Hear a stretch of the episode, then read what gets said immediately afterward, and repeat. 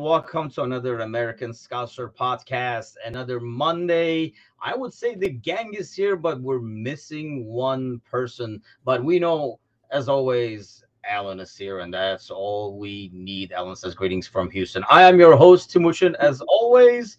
And with us this week, the lone guy with no Bickler in action is Gally. Gally, what's happening? Not much, just uh, hanging out here in rainy, dreary New England today, but uh, I'll take it over the oppressive heat that the people in England are complaining about getting. Uh, I got the same thing going here in Chicago. Quite humid over here, but I can bitch about weather pretty much any day of the year over here in Chicago. So uh, BJ is with us as well. He says greetings, welcome to BJ. Um, so we are missing Bickler today. He's in a business meeting dinner thing, which is a really risky, risky business, if you will, by his company. So let's see how that pans out for him. Uh, but he will be joining us later this week as we record the Premier League show. Uh, we have a lot going on on the YouTube channel that we launched last week. Uh, we had the Premier League uh, pre- show where we started to do some previews of some of the teams. So we'll get to that. We're going to talk about that a little bit uh, moving forward. But a lot's coming up this week. Obviously, our podcast. Uh, we have the fantasy shows going up this week uh, that you are part of as well, as well as I am with Mateusz, uh, where we're kind of doing the intro to fantasy on that one, uh, kind of like setting up the basics and talking about the differences and all that kind of stuff. Uh, we will have also a podcast going out with our introducing our crew that's going to be covering LFC women. Uh, we're looking forward to that. Pretty excited about that as well. And as we're going to have the Premier League show coming up, like I said, later this week, along with a couple of other surprises along the way. So, if you have not done so already, head over to YouTube. Youtube.com slash American Scouser. Does not get any easier than that. Go ahead and give us a subscribe.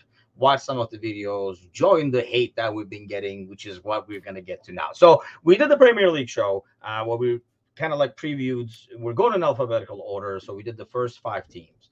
So the first thing I want to talk about is that because the one we did, and then we released the same video team by team, so that you know if you didn't care about what we thought about Bournemouth and just on Brentford, you could just watch that.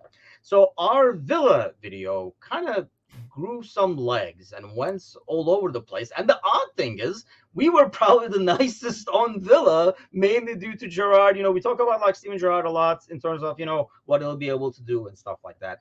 And we got some likes, but then we got a typical kind of like a hate thing. And I'm gonna come to you on this because you know I'm more like the Turkish Scouser uh, you are the true American Scouser. There was a lot of hate about, you know, getting soccer information that's American based, which we'll talk more, but I want to kind of like get your initial reaction to that. And then I want to kind of like go into it a bit deeper. So, what is your initial reaction as an American?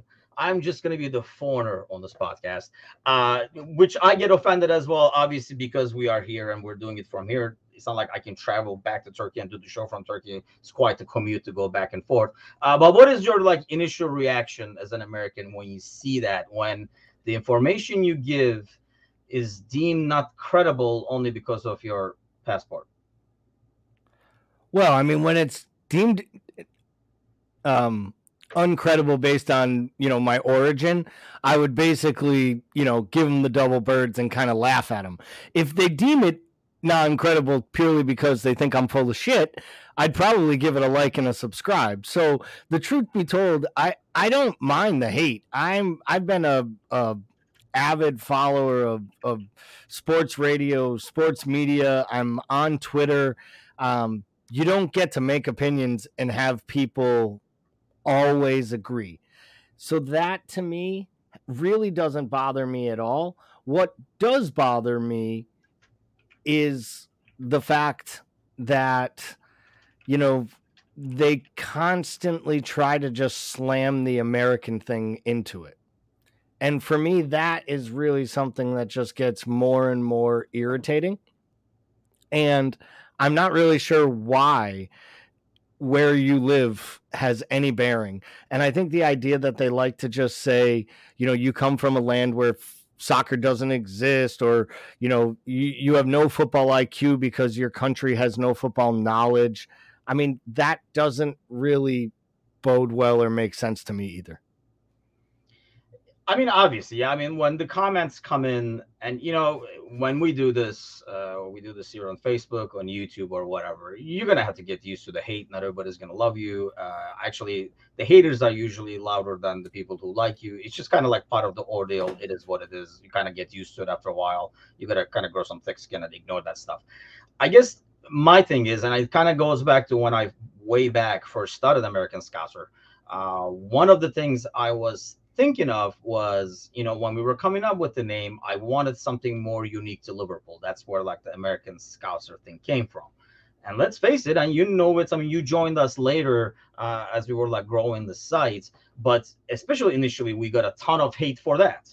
Uh, you know, people saying we were Americans, so we didn't know what we were, you know, talking about. We didn't know what it meant and stuff like that and then of course you know Costas comes in second day he's Greek scouser and everybody's cool with that. So I think that kind of like over time established, and now it's become I think when you put the American name on there because I think Americans overall. So I'm gonna play the devil's advocate over here, and you tell me what you think. I think Americans overall have been kind of like not I don't dissing is probably not the right word, but kind of like looking down on soccer, talking down soccer for so long. I think for fans of the sport, it's almost like a uphill battle, it feels like, doesn't it?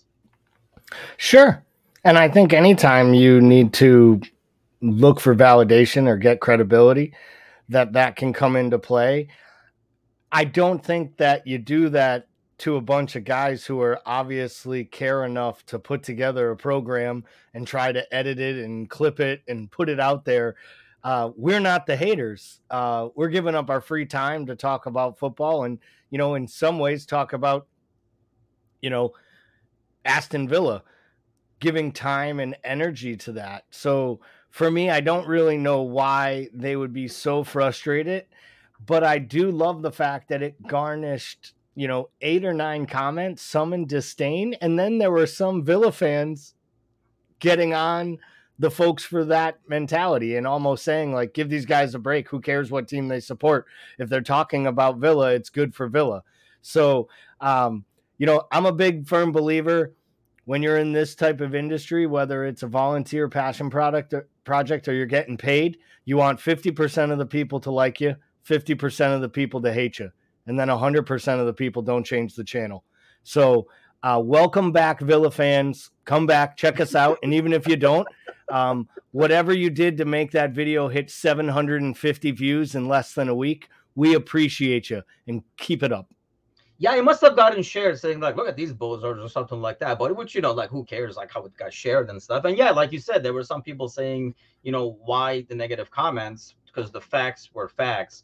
Uh, Boz is very confused because he missed the beginning of the. Yeah, he says I need to catch up. Yeah, uh, out of our like YouTube TV channel, uh, our preview show of Villa. That's what we're talking about. Like the reaction it got out of all the other videos we've done so far, and so how to change that? I guess is like the biggest thing because after that, you know, like my initial battle was establishing website with the name Scouser in there kind of explaining why we call that and what we mean. Because when we say American, we don't mean by passport either.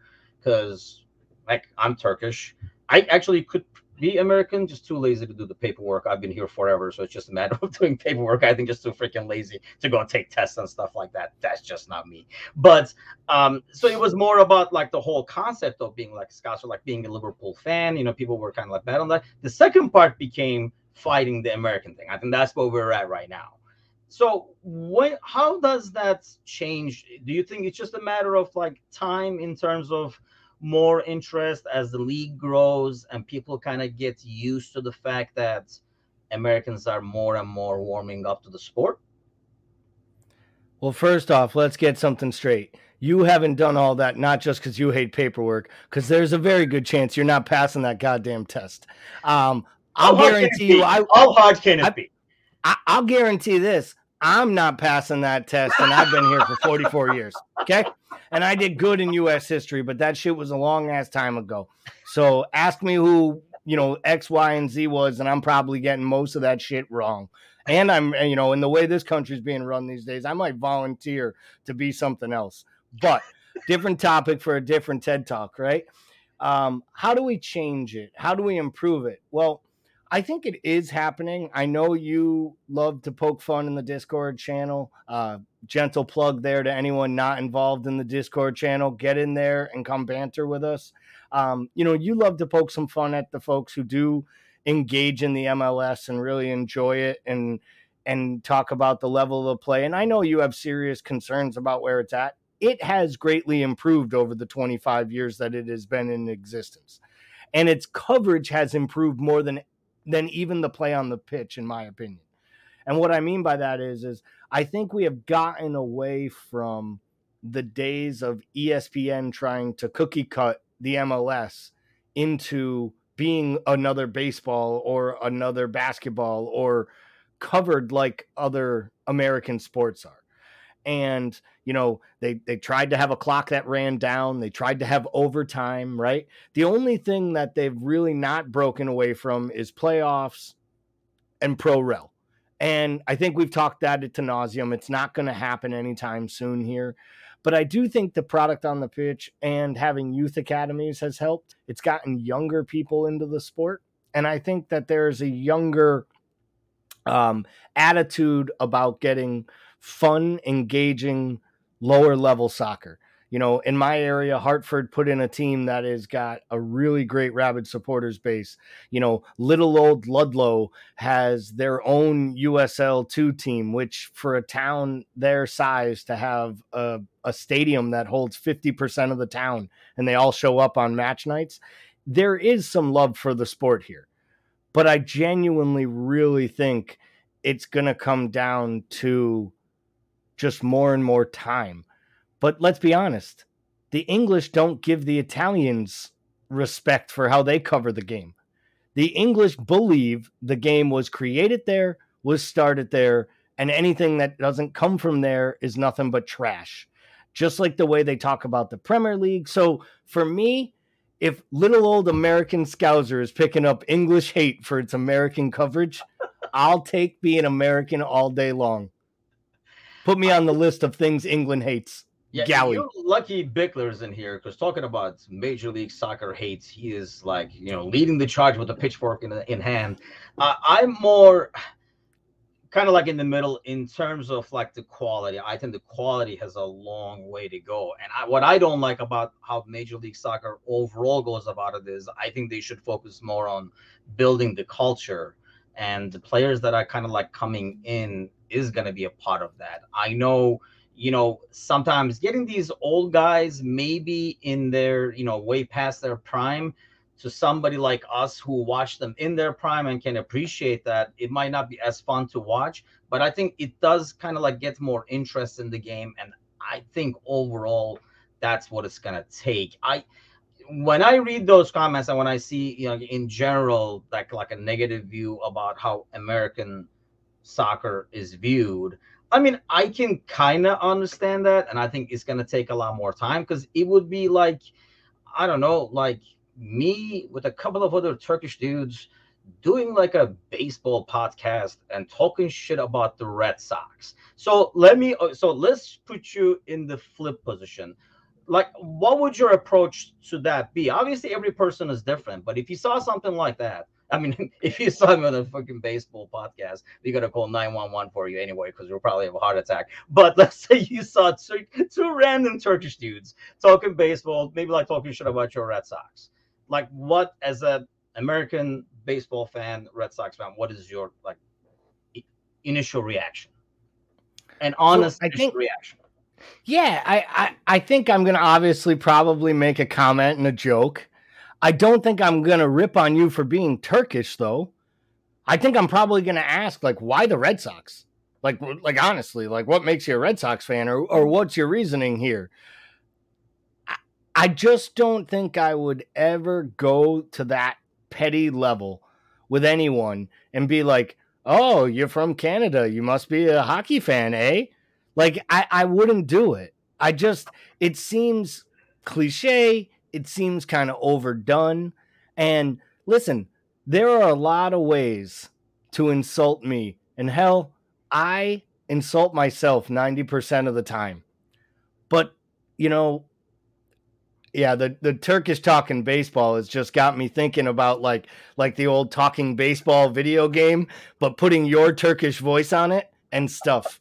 Um, it would be absolutely awesome. But honestly, there should be a rule against bringing up the Red Sox any weekend after they get drubbed by the New York Yankees and I have to listen to it all weekend long because I may not watch the sport anymore like I used to, but I still can't avoid it living in Western Massachusetts. And uh, so, no more Red Sox, no more baseball talk for the next 45 minutes on this podcast. Yeah, I'll try my best uh, to avoid baseball. It'll talk. be a fight, I'm sure. Speaking of stereotypes, Boaz says, I bet Timuchin makes a mean kebab, which, you know, is the ultimate stereotype, mind you. Uh, but to answer that, uh, I actually did. I am getting better and better at. I did suck at it, uh, but when you can't get it in the regular place, you kind of have to. Meanwhile, Alan Walnut says, I did it two years ago and got my citizenship. So congratulations there.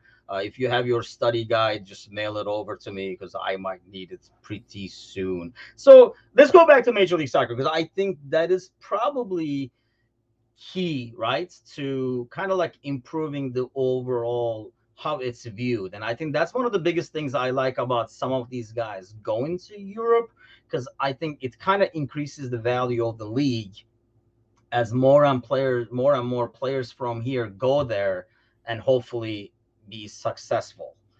Um, what is the key to that? You think? I mean, is that like how do they get Major League Soccer to improve in overall standings? I think uh, one in the comments it was like a billion dollar evaluation, or uh, actually, Boaz was saying it's like the eighth most expensive league in the fall in the world, which is really like that's crazy. Uh, to be honest with you, because the quality is not there for the money right? Or is it just? I mean, I understand what you're saying in terms of the improvement, but if I said, I mean, would you have guessed this the eighth most, for example? I, I would because of of that's a monetary valuation. True. So true. we're talking one. They have 32 teams, not 20. So you have 12 more teams to add into the total. But more importantly, you have billionaires that bought these teams, many of them, as tax write offs for the profits that they make on their NFL teams or their baseball teams. So, you know, I hate saying it as a guy who lives here in New England. You know, I would love a soccer own soccer specific stadium. They could have one outside of Worcester. They could have one in Boston. They would bring in great groups of ethnic supporters, put it on the T line. You'd have college kids, but it's never going to happen because the Krafts already own a super sports mecca complex that the Patriots play in and they can just put them in the stupid football stadium and call it a sold out arena with three quarters of the stadium, you know, under tarp. And it's it's a terrible experience. It's an awful overall experience. If you go down to Yankee Stadium and you watch New York City FC, it's disgusting. It's one of the worst views I've ever seen of a football match. But you cross the bridge and you go into New Jersey and you go see one at Red Bull Stadium or you go down to Atlanta and I think you're seeing football with an atmosphere at a level that rivals places in Europe, whether we like to actually admit that or not. They have big time supporters groups, they have real fans. So I think that that's what we need.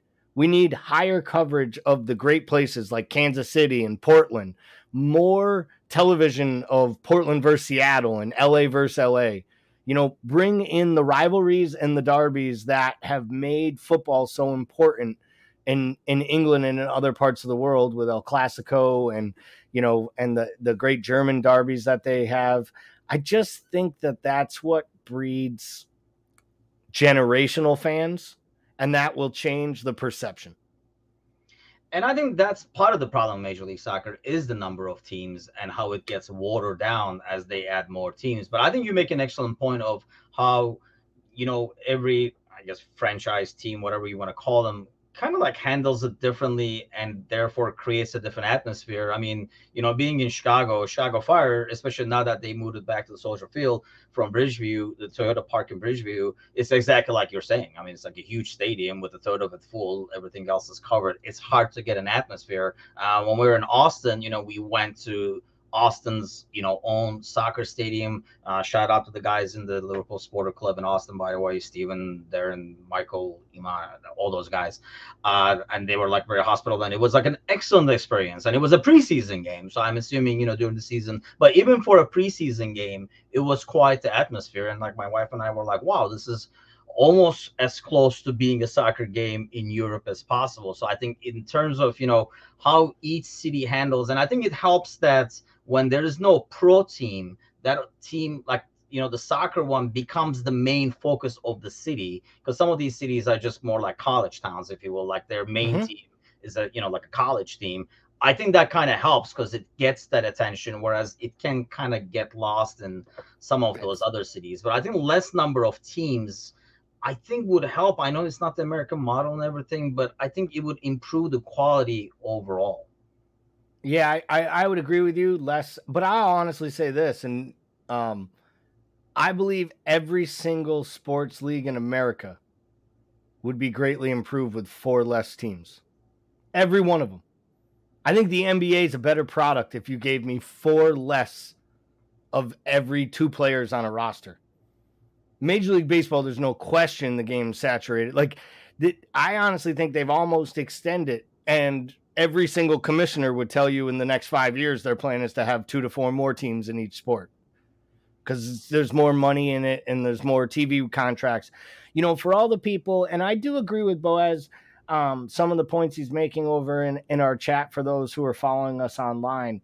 Um, but there's there's a little bit I call out on it is that you know, we can bring in the players, you can bring in the big names, the Ronaldos, the Suarez's, these guys. But I really believe where where the MLS started to get it right was was they started scooping up some of the South American talent, the young South American players that maybe weren't good enough to get over to Europe yet.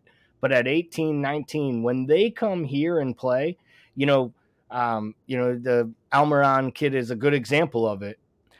That player got into MLS, became a household name, and then got himself a big money move to Newcastle. And, you know, he isn't every Newcastle fan's, you know, favorite player, but the kid has earned his transfer. He's earned his minutes. He's played now for three different managers because he works hard and he's proven he can play in Europe. And I think that's important for the league. I think the league should be proud of being a feeding sellers league and I think that's not the American way. But I think that's how you'll gain the respect of the foreign supporter and the foreign fan as far as the league goes when our exports show up in Europe and start to succeed. I agree. A couple of things in the comments that I want to respond to. Uh, Alan Walnut says, "Would it help if the national teams were to play all their home games at a specific stadium, kind of like England does in Wembley?" I think that's kind of a lot more difficult here because there's a lot of history that goes to that. And I realize they redid Wembley and everything, but there's that, you know, it is special for the players to play there. I don't think there is such a stadium like that right now in the US. Maybe over time, you kind of need history to make that special. But I want to kind of come back to this point. And uh, says the real American can't stand soccer. They need to average three to five goals a game for Americans to reconsider.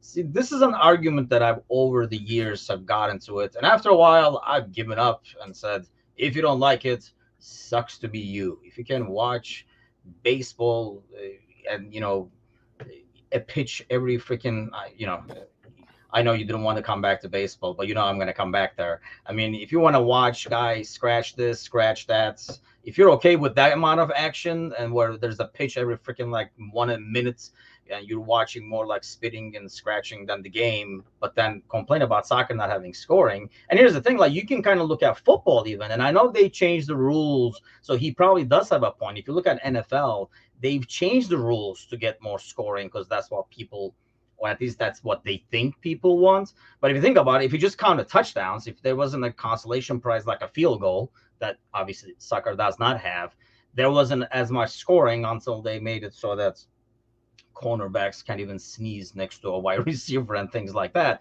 So, what do you say for that? I mean, do you think that's a big factor? Like the scoring is an American. let's say I mean, Red listen, Sox, the, let me bring Red Sox into it again. Let's say Red Sox had like Yeah. a pitching duel where guys just throw pitches over and over again with no scoring. I mean, people still watch that. Is that considered a bad game in baseball?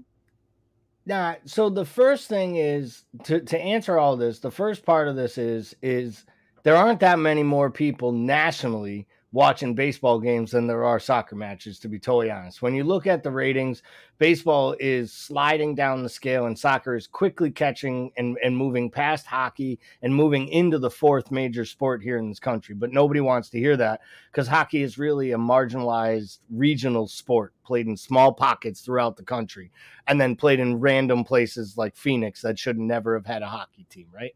Um, I apologize, BJ. I know how much you love your Dallas Stars, but they don't deserve a hockey team either. Send them back to Minnesota. But the um, the the real part of it is is the Premier League, the the NBC Sports or NBC spent the third largest amount of American TV money ever to secure the Premier League rights. So clearly there is a market and a method for the growth, right? Like that is coming. Yes, BJ, they don't deserve teams there either. But you shouldn't have a baseball team either in Tampa. I think they're in St. Pete. Well, to Um, be fair, we shouldn't have a baseball team anywhere. But go ahead. It's a good point. Should have just ended that sport. You know, it's just been played since Just know, the 1800s. But but the um you know, it it it really comes down to I I don't buy that they need 3 to 5 goals. I do think they need good coverage. And I think that's what's been improved and I think that's why we have seen the numbers go up on viewers in the United States. You know, long gone are the days of the old ESPN two cameras. You know, you could never see the angles, so you really got no real view of the players. Um, the the the big baggy shirts, so you couldn't even like see the guys or who they were, and they were just kind of like running up and down. I always equate it watching soccer or watching football in the 80s here in the United States. It was like basically stealing porn. It was like grainy, you know, mixed messages. You were like hitting the button on the remote trying to get up and down the channels to like pick it up. And it was true. It was like fixing the rabbit ears on top of the roof. Um, and it w- it felt that way. You had to have, you know, you stole it off some random channel. It came to you in a, a language you didn't even understand, let alone Spanish. And nowadays, you can get football on five different streaming sources. I mean, I go to a pub every once in a while, midday, swing in, see my buddies, and there is a football match being streamed on some channel on a fire stick every minute of every day. So I do think it's getting here. I just think, to Alan's point, I'll say this I think the national team, the U.S. men's national team, at times when it has been on the improvement, on the ascendery, you know, maybe 2014 as we went to Brazil and we were in a tough group and we got out of it and we played the tough match against Belgium and it looked like they might actually squeak it out, right? That team, I felt like under Klinsmann with some of the foreign players and our players succeeding overseas, as much as you hate Dempsey, but with him and Donovan and names people knew, I think that was starting to build a little bit of positive momentum here in the States. And I think not making the World Cup and failing the way they did Yeah. against literally a country the size of Rhode Island. I mean, Rhode Island people. Um, I think that set us back probably a decade in this country. And it probably attributed it to the hate mail and the hate comments I received on Facebook. And for that, one more reason I say screw you, Bruce Arena. No, I think that's an excellent point about the national team. I think them doing better because we've seen it in like the women's side too. You know, because I think when it is international, I think even the casual fan who might not, you know, the casual American who doesn't who doesn't care about, you know, soccer because it's international against other countries, will watch it, will root for it, will be more invested in it. Heck, as a you know, I mean, I know as a Turkish dude, uh, used to watch freaking weightlifting for God's sakes, and that is not a lot of fun, people. Uh, it's pretty darn close to baseball, uh, but in terms of level of excitement. But hey, you know, when there's something going on, like you're going against different countries and stuff like that, you know, there's a medal, blah blah blah in stake. You get to watch, and I think you're right. If that, if because the while those rivalries and stuff like that, like in the cities, was good, I think you know the men's team almost like multiplies that by 10 compared to like anything that you're going to get in major league soccer in terms of attention. And you know it's not like everybody has to like it. I mean we kind of like joke around but i mean when i came here to the us for college way back in the day i mean like five years ago or so you know uh you know it, you know i looked into uh see yeah it says don't forget turkish wrestling says alan. Yes that's another joy to watch. Actually greco-roman is boring as hell. The freestyle is not too shabby. But anyway um you know i didn't know much about hockey. Uh definitely nothing about nfl and definitely nothing about uh baseball to me was like crickets with cricket with helmets kind of a thing going in my head when i first came and you know i learned a lot about both of them and i joke a lot about baseball not liking it despising it. Sadly i know a lot about it. I just don't like it. I mean it's just kind of like a taste. You either like it or you don't. Sometimes you know like the culture you grew up in what you played when you were a kid all those are like factors in it. And i like more and more kids are playing soccer now for example. That's another huge factor. But I, I love football. I mean, I love how complicated it is, and you know, like the all the nuances and stuff like that. Hockey, I find is similar to soccer in some ways in terms of like the passing, the setting up triangles and things like that. So it's interesting and it's fast paced, but it's an acquired. I mean, not everybody has to like it. I have confidence just based on the things you're saying as well in terms of like the NBC's numbers and stuff. The audience is growing, the interest is growing, and I think you know, as you watch more and more major like like Premier League and like getting these like on like ESPN, NBC, and stuff like that, the different leagues, exposing people to maybe quality soccer and like how involved it is, kind of like might help, or do you think? It will also hurt in some ways when you have something like the Premier League where everybody watches. It's almost like watching the NFL and then going and watching Canadian football does that kind of still improve Canadian football for you, or actually it makes it worse if you took take that as Major League Soccer? Well, I, I think it's tough. It is tough. Like Kelly, Kelly's a good example, right? Kelly being a neutral, my wife. Um, for anyone who's only tuned into this week's podcast, because she makes an appearance by name every week for some reason. Um, but Kelly, Kelly got into the sport because of me, and got much deeper into it in the last five, six years, and now is a fairly knowledgeable football fan, basically because I make her watch so much of it. But anytime we try to watch the some, I turn on like a Revs game later on in Saturday night. She's like, "No, we watched six hours of Premier League football this morning. I can't go watch college football now. Like, I'm not. Eh, I wouldn't watch an NFL game and then go see UMass play UConn, right? Like, we wouldn't do that because it's just two steps slower that that said, you know, believe it or not, in England they stream MLS matches. Now, it's difficult for them because of the time difference, but believe it or not, they have enormous ratings and like a huge clamor for it. And it's not just the ex players.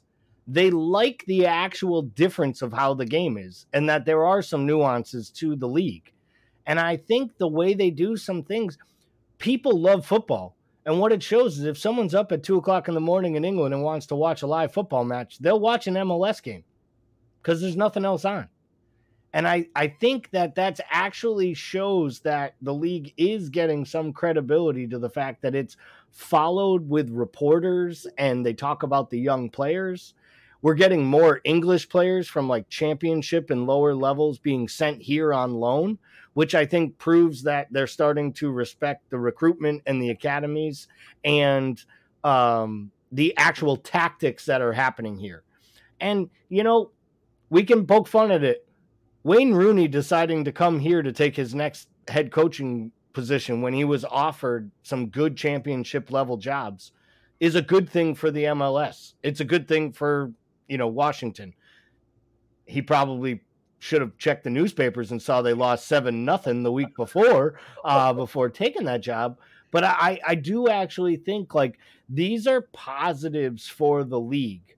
Um, you know, players coming over like Gareth Bale doesn't hurt either. Let's be honest. I think so. It just like increases the interest. I think, if nothing else. I mean, I'm a soccer junkie. I'm gonna watch it if it's on. So if I was in England at that time of day, if that's the only soccer on TV, if I turn it on, Major League Soccer's on. I watch. I watch. You know, there are times. One thing I realized, and I've kind of fixed it during COVID when we did not have any sports, is I was like, holy shit, I watch a lot of sports because I had so much extra time on my hands. But in the mm-hmm. past, yeah, I would like my default. You go to the thing, you search sports, soccer. Unfortunately, they made it kind of like too freaking easy to find it. And whatever game it is, I mean, I'll watch like college games, division one, whatever it is, because it's soccer. I love the game. I mean, I grew up with the game.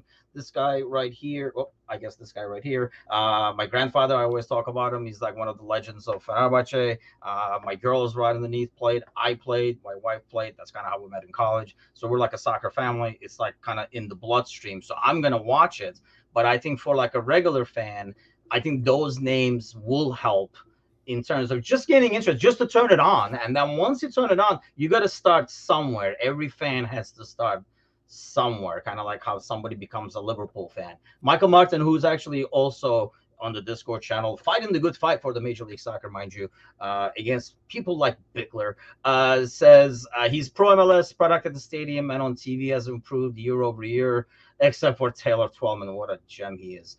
That's another thing I think the quality of the, or maybe everybody comes across annoying in some of these channels, but uh, constantly comparing it to the PL, it will never measure up. And I think that, like I say, it's unfair to compare it to. I'm just saying somebody who watches Premier League Saturday morning when they turn it on at like 6 p.m. and it's I don't know Nashville taking on Kansas or something like that. I don't know. It's if, hard. Uh, it is like it's gonna be a big deal, but at the same time, it might be interesting to see the difference as it develops because it has gotten better. But so we will continue to make the videos in American Scouser TV and then see how much more hate we can get. I think over time it is going to be a gradual thing. If Turkey suddenly got good in baseball, my podcast on baseball and Turkish might pick up too. Uh, so it's kind of like the same thing. I think over time, you're right. It's gonna because compared to 20 years ago, I think it's night and day. Like the amount of attention and respect the game gets in the US compared to when I first got here is definitely night and day. Mind you, that's been way over 20 years, but you, you know what I mean. So let's get back to the topic on hand. Let's get back to our boys. We can't save YouTube comments, so let's get back to the boys. So we had two preseason games, kind of like odd to kind of like take a look at it and make a call on anything. Uh, what was your biggest takeaway? Like having seen the two games, I don't know if you got to watch them in full or highlights or whatever, but what is your biggest takeaway out of those games?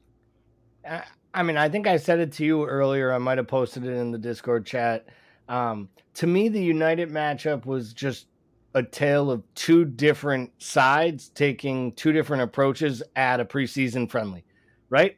United had a reason to show up, play strong players and the manager is literally running the ruler over every single player to see who stacks up, who doesn't, who fits where, and what the pecking order is. No question, no issue there. And if I were a United fan, I'd be happy that Ten Hag took it that way. Yeah. As a Liverpool supporter, we basically treated that match as three 30 minute training sessions. And that's exactly what it was littered with some nice touches, some great opportunities, um, for everyone but Ox. And more importantly than anything, a whole shit ton of mistakes.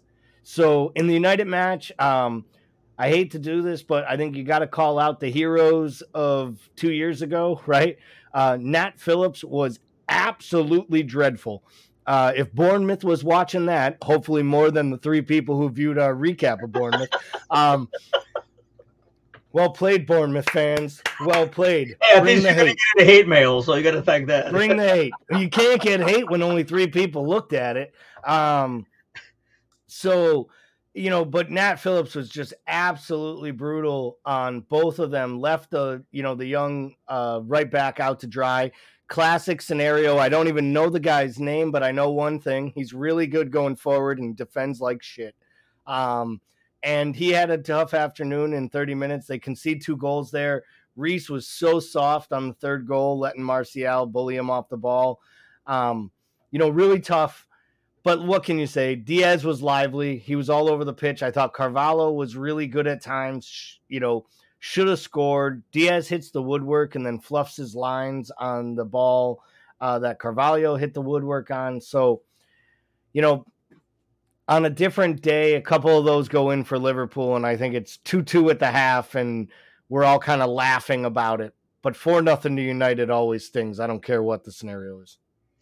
Yeah, honestly, I think it was it was too big of a deal. I think some fans made it too big of a deal because it was United. Like if it was any other team, if we are playing a, you know, if it was the Crystal Palace game, I don't think anybody would have cared and you know it, because it was United, it kind of like rubbed people off the wrong way. I mean, my freaking brother was a United fan, could not keep cared less that they won. He was exactly like, when the freaking season starts, you know. So I think the logical fan knew that it really did not mean anything. I, I think logical fan knows none of the games on preseason really, for the most part, mean anything. It was kind of hard to tell. I, I mean, like when I saw Phillips and stuff out there, I thought, you know hey, maybe you know the good performance will bring the price up. That really freaking backfired on that one. But uh, if you have, if you had to pick one player that really stuck out to you and you were like, man, I'm glad to see this. Give me like the biggest positive that you saw.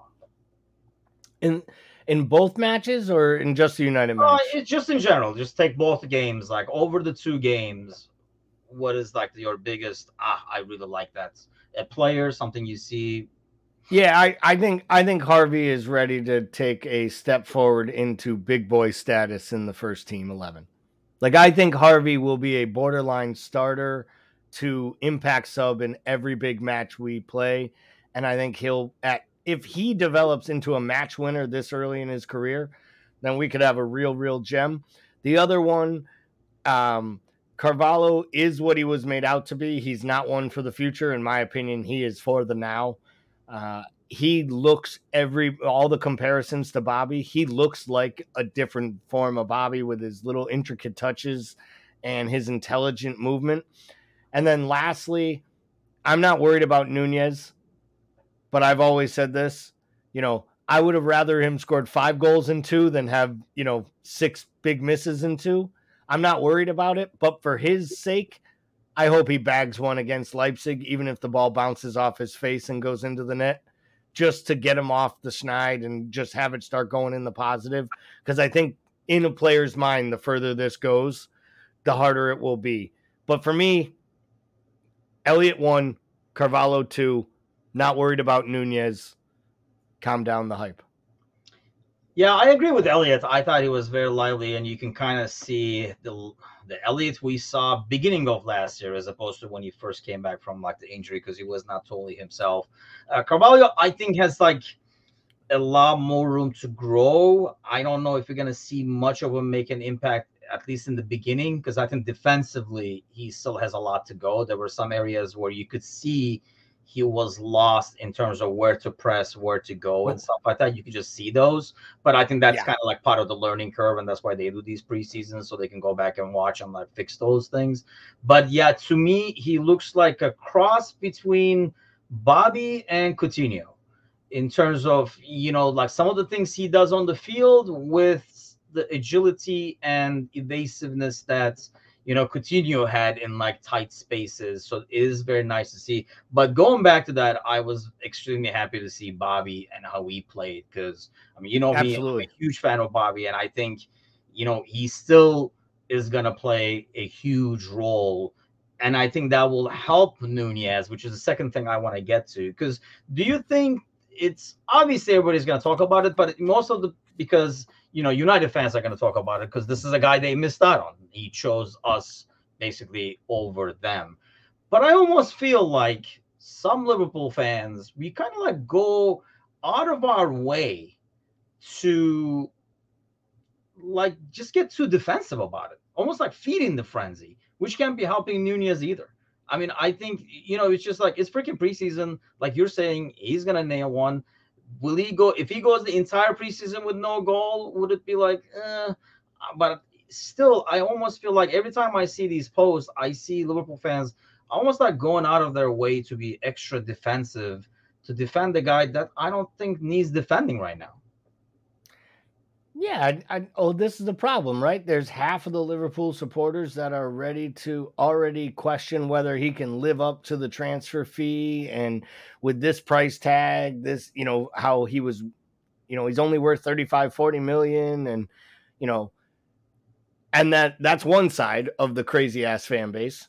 And then the other side, you know, has to come from the angle that if you're at all if if trolls are gonna troll people. Like the, you just let them go. Yeah. You don't comment, you don't reply, you don't build into it. Now, do I wish he hadn't fallen for the trap on social media to start apologizing for big misses this early? I'd like to hear him be like, what the hell's wrong with you? It was a training session.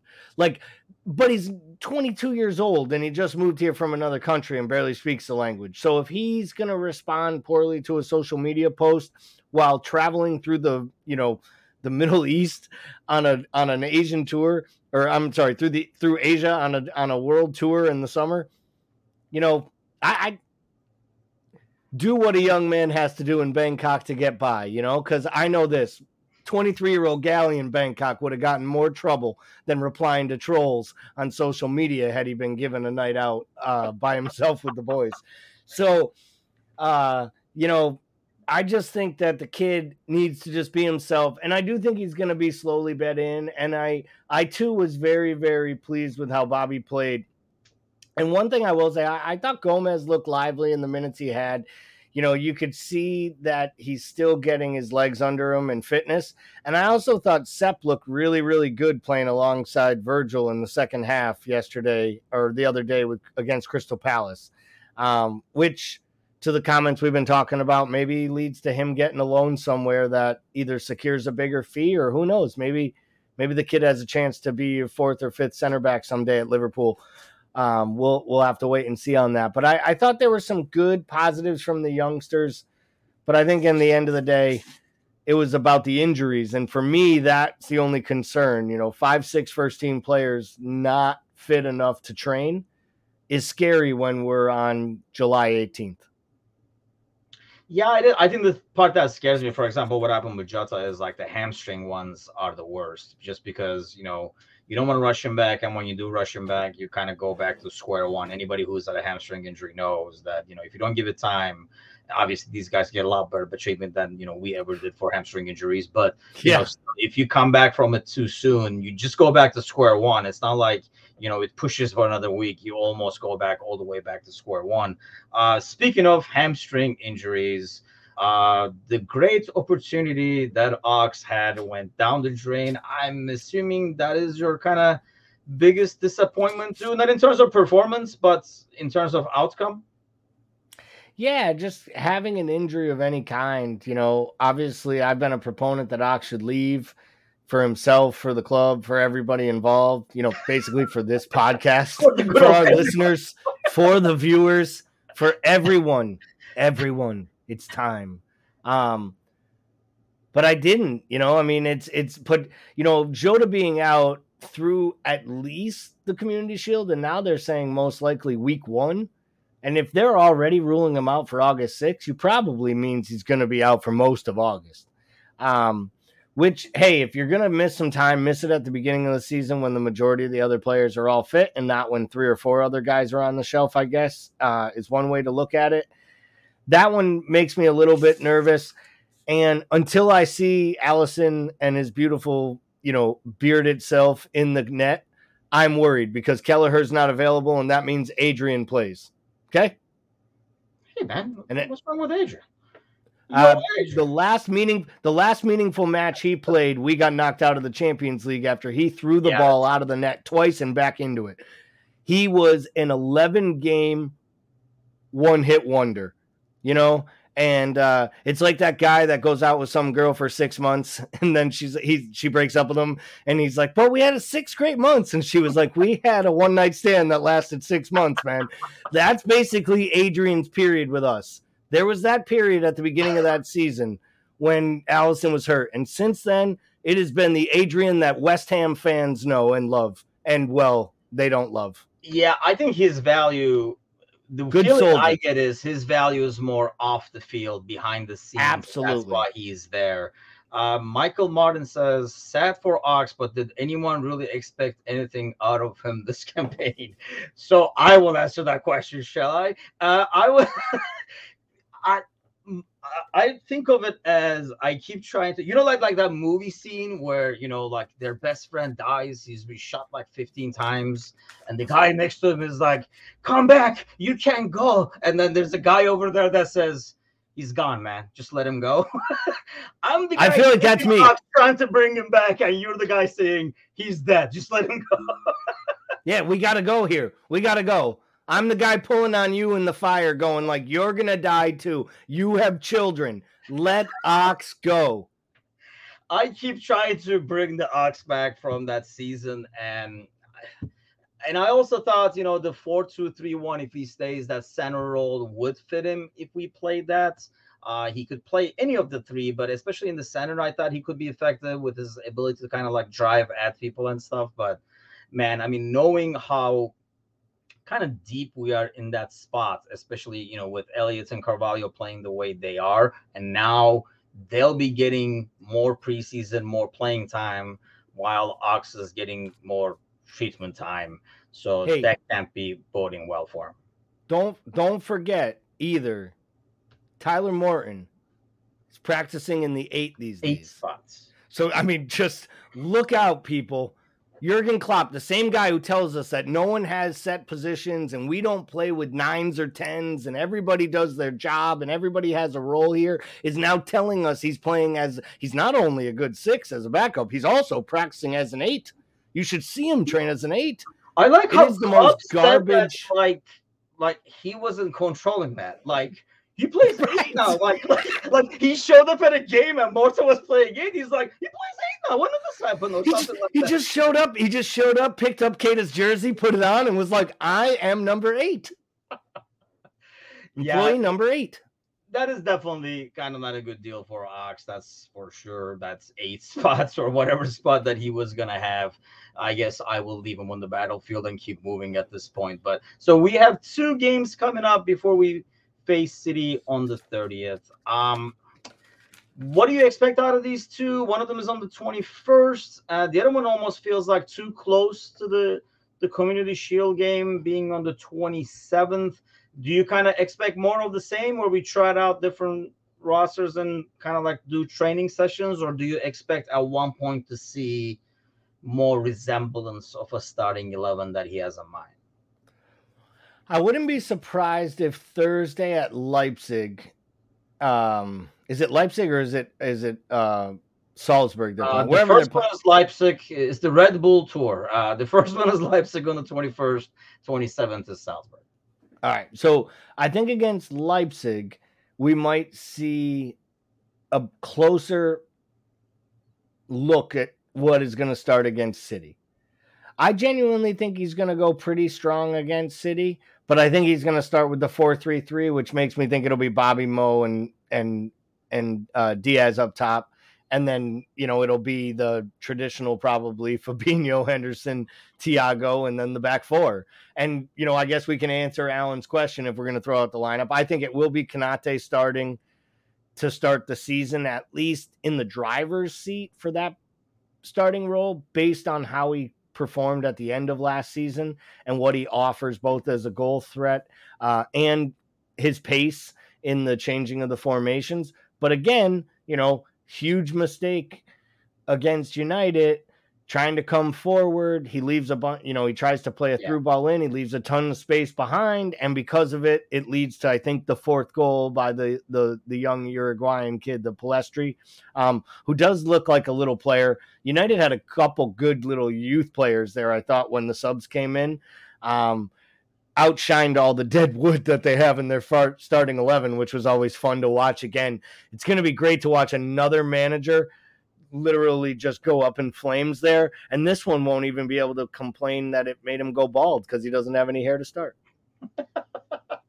I can attest for that. Um so yeah it's going to be interesting just imagine the hate we get when we do the preview for the manchester teams uh in the youtube tv channel. So wow well. yeah i agree though. I think like we will see more starters maybe go in the first game, uh, not as much against Salzburg in the second game. But I don't think we ever will see, you know, close to what we would normally get as like a starting eleven. I thought it was actually almost odd to like the starting 11 trotting out there with one kid. They're like, come on, kids, we're going out there, like the starting 11 kind of deal.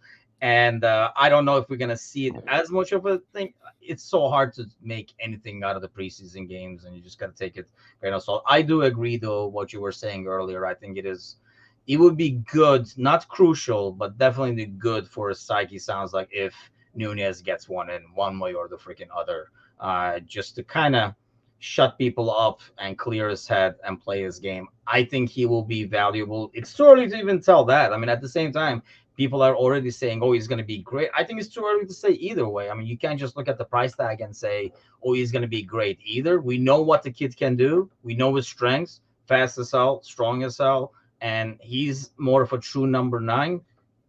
Will his style adjust and fit to us and stuff? These are all things we have to wait and see.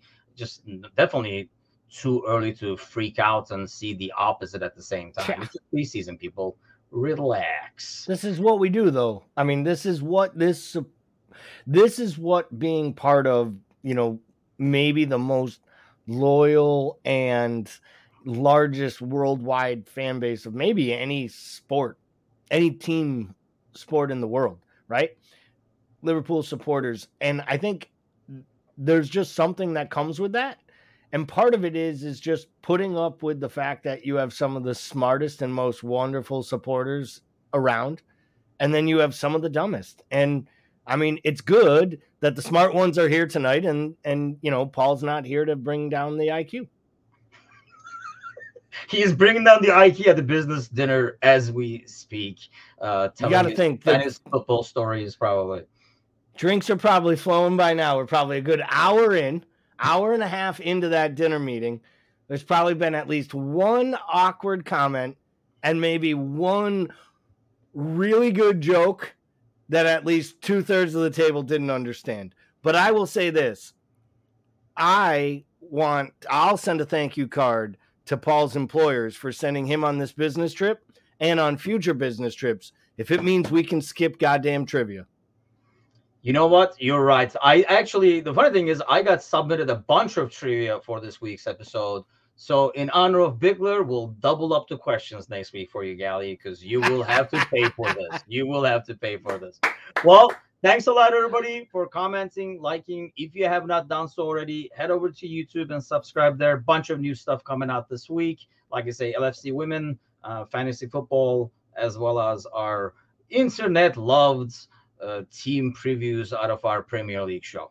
See you guys next Monday, hopefully with a sober Bickler. See you guys next week.